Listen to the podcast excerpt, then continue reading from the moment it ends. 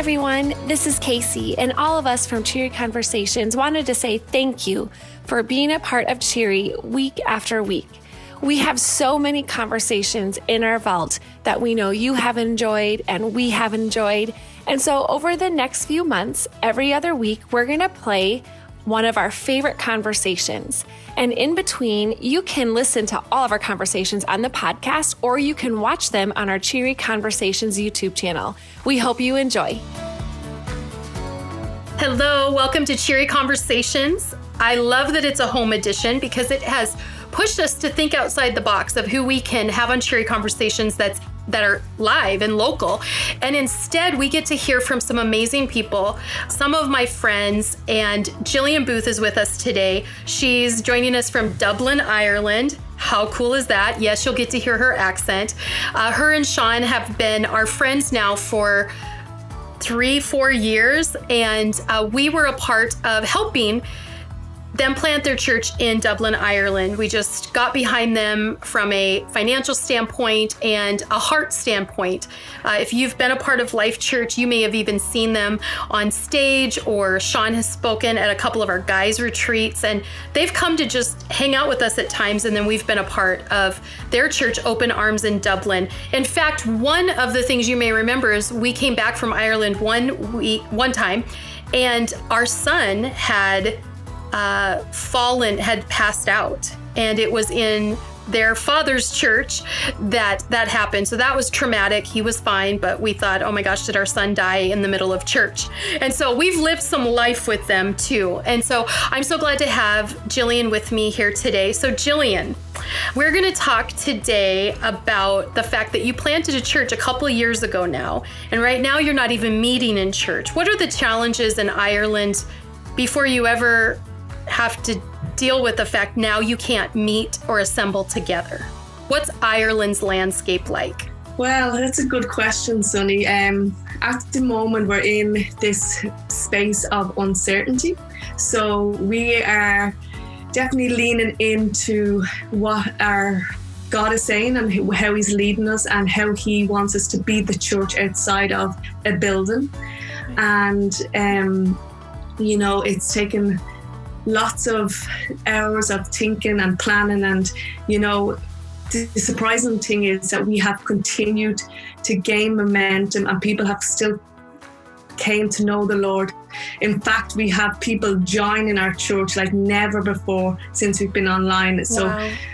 to us that is like this is a God thing because we it's totally blown our mind because we have always had the mindset that we need to meet on a Sunday, but we have just seen so much momentum online and people gathering from all over Ireland and wanting to join our church and hearing the life giving message of Jesus Christ for the very first time. So, wow. you know, in, in this uncertainty, we are definitely seen lots of fruit and lots of lives still being saved. So it's been now talk cool. about the Irish people because there's a history when it comes to religion, organized religion, church, uh, because Ireland, a lot of Europe would be considered post church, meaning they've tried it, their families were very, very. Uh, active, I guess you would say, or a part of an organized religion. And Ireland tends to be that post church, I already tried it, or my family tried it, I don't need it.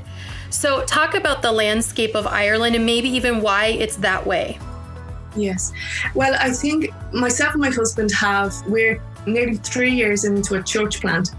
And when we told a lot of our friends and family that we were going to church plants, they thought we were crazy because Ireland is full of churches.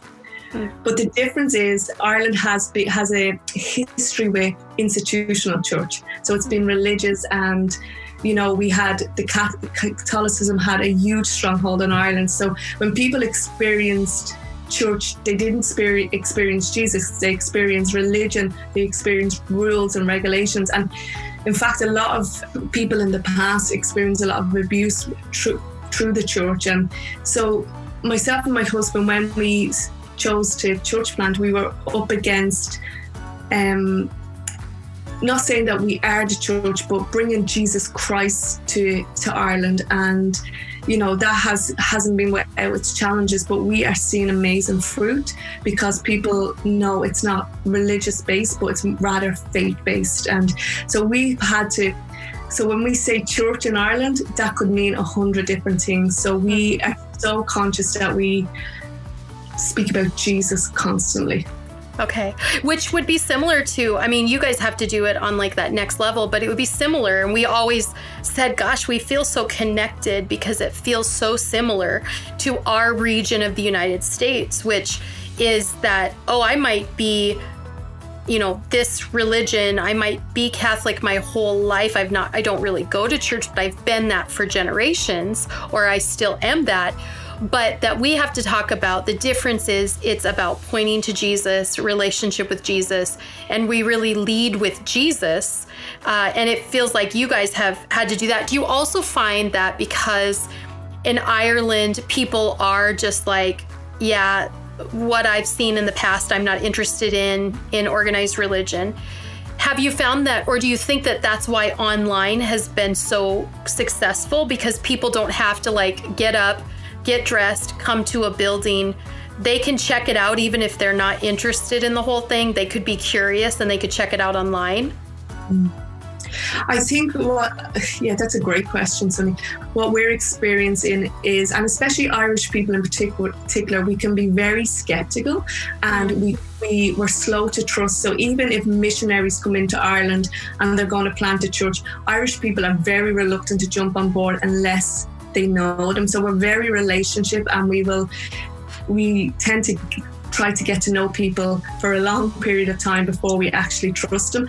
So I think with the online, the success of that has been that people can be present online without us knowing they're there and they mm-hmm. can see how real and authentic we are in our Jesus journey and then they, they, they do private messages and you were like wow i didn't know church could be like this wow. and mm-hmm. you know because I, I, think, especially in our mindset, we we have such a shame culture here, and that's come unfortunately through the church of the past.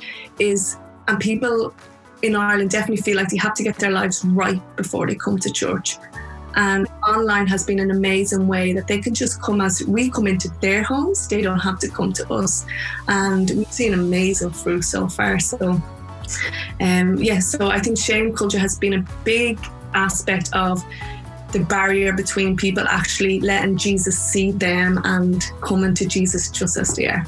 Mm-hmm. Well, and I think you and Sean have had probably success as well in that people will will want to get to know you because you're very relational, you're very down to earth, and you also look cool. Like you, you know, you don't look like oh, I wear you know church lady clothes and Sean's in you know a collar or a suit and tie because if it's a trust thing, there's things you do to just break down barriers. That's why I think people who just talk to their neighbor about Jesus or their coworker are way more effective than leaving it up to pastors to get this world saved and changed because you're way more effective with the person you sit next to at work in all things like encouraging certain movies and new albums that came out as well as what you do uh, when it comes to Jesus. So you guys have that kind of that that factor of you're relevant, and I think that's important. One thing I would say, and I would want to ask you because I think a lot of Americans, it's on their bucket list to come to Ireland.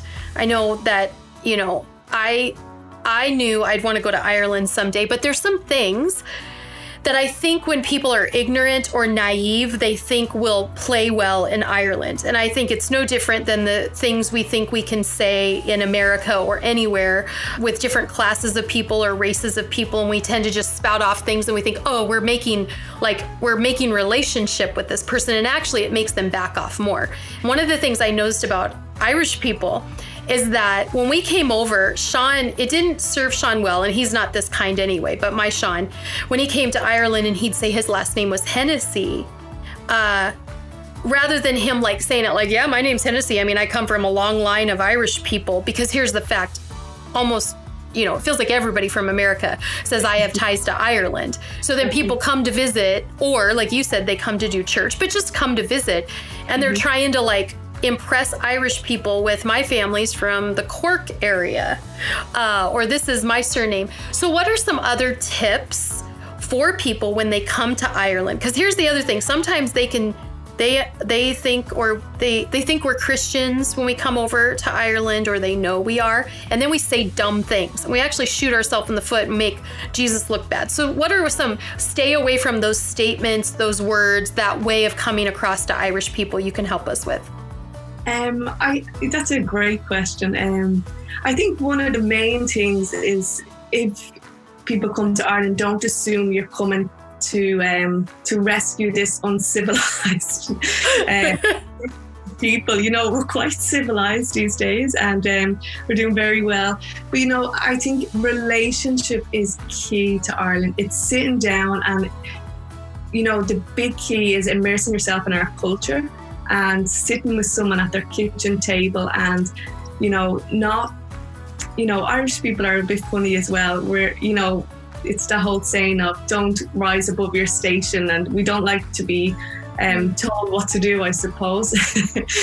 but you know, like just come and be, and don't mm. try and change us, I suppose. But just mm. love, love hard, and you know, a lot of Irish people would be like, you know, they they'd be testing the fruit of it, you know, and it's it's just in us. I don't know if it's I'm generalizing, but you know, um, we we we're, we're, we're looking and we're seeing who's authentic and who to trust and who to mm. um, give our lives to because we look when we love we love hard mm.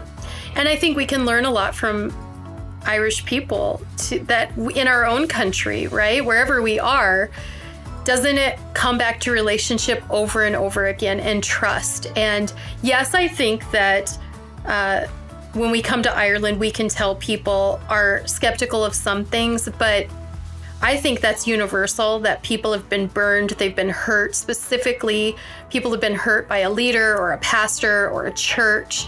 And so relationship is what breaks through trust and and it is big to sit at the table uh, with someone in Ireland but I think that that's true for all of us to be considering that uh, that we could shrink I noticed during this time where we've been ordered to stay at home that I have wanted to shrink my circle. I've I have shrunk my circle in terms of my mind and my um, my longing to be with certain people is a certain group of people, and that I realize I know a ton of people, but I really want to be around a few.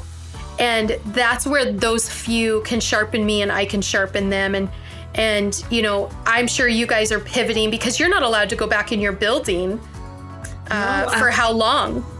Um, probably the late, the earliest will be August when we're back in the building. Mm-hmm. So, yeah. So you're having to lean into people are gonna need to talk about Jesus in their home, have church, church in their home. We're changing from talking about going to church to going to a building because we've been having church all over the place. And like you said, more people are coming to Jesus. I think that those who are already Christians or already Jesus people, as you guys call them, we call them, I have to realize that, like, this isn't all about us. That if it's working really well to reach people who we weren't reaching before inside our four walls, then let's all be excited about that, right? Have you had any of your people kind of push back, like, you know, maybe they came from organized religion. So to them, the building is is holy and sacred, and they've been like checked out, or they're like, I I can't believe we're not meeting yet. How has that worked with those kind of people for you guys? Yeah, we haven't experienced that yet, um, and I think because we're still under strict restrictions, so we haven't. We are only in phase one of our restrictions being lifted.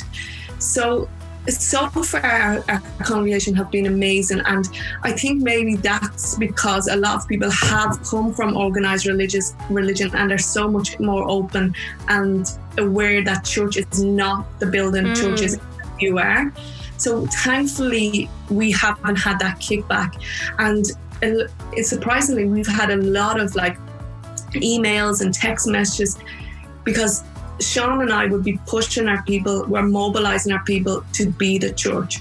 and we're showing them what that looks like. So maybe to share uh, or host a party, a watch party on Facebook, and we've got emails that are saying, I, my neighbor joined and she would never come to church and she loved it. And, you know, um, my sister in South Africa, she, she now considers herself part of Open Arms Church and she just loves the community. And, you know, we've been blown away by this because we haven't, we've never done online before the pandemic.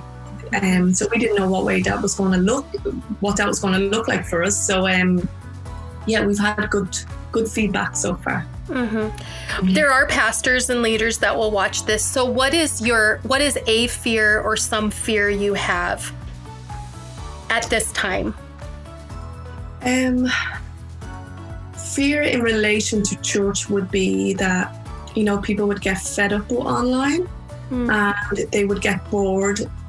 I never want online to become about entertainment, but I want our congregation to still feel part of something and to experience Jesus, even though the location of where we're meeting is different. So, a big fear would be that people would um, fall away, I suppose, from community or jump around, shop around for churches and not commit themselves to any one location.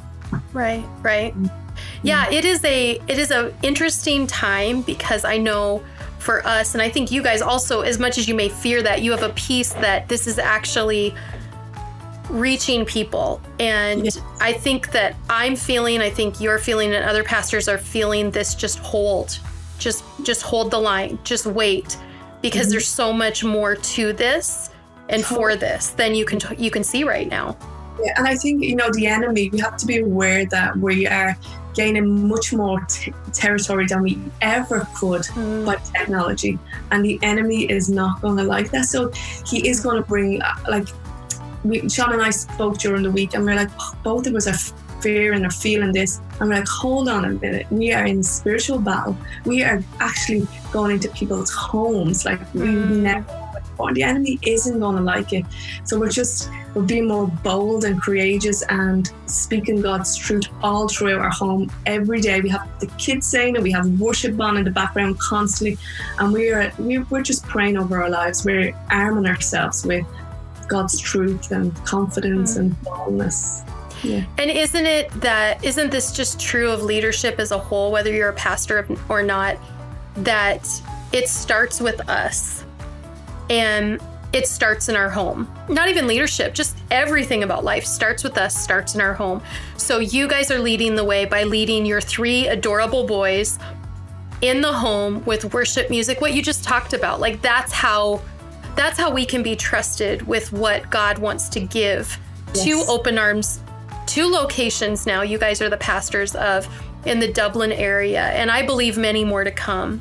So we love you and Sean. I'm so grateful that you could give some insight. And honestly, I think when we can hear other people's story, we can hear about another country and then realize, wow, that's very similar to what I live in in my city and this is a different way of looking at it. I think that's so important.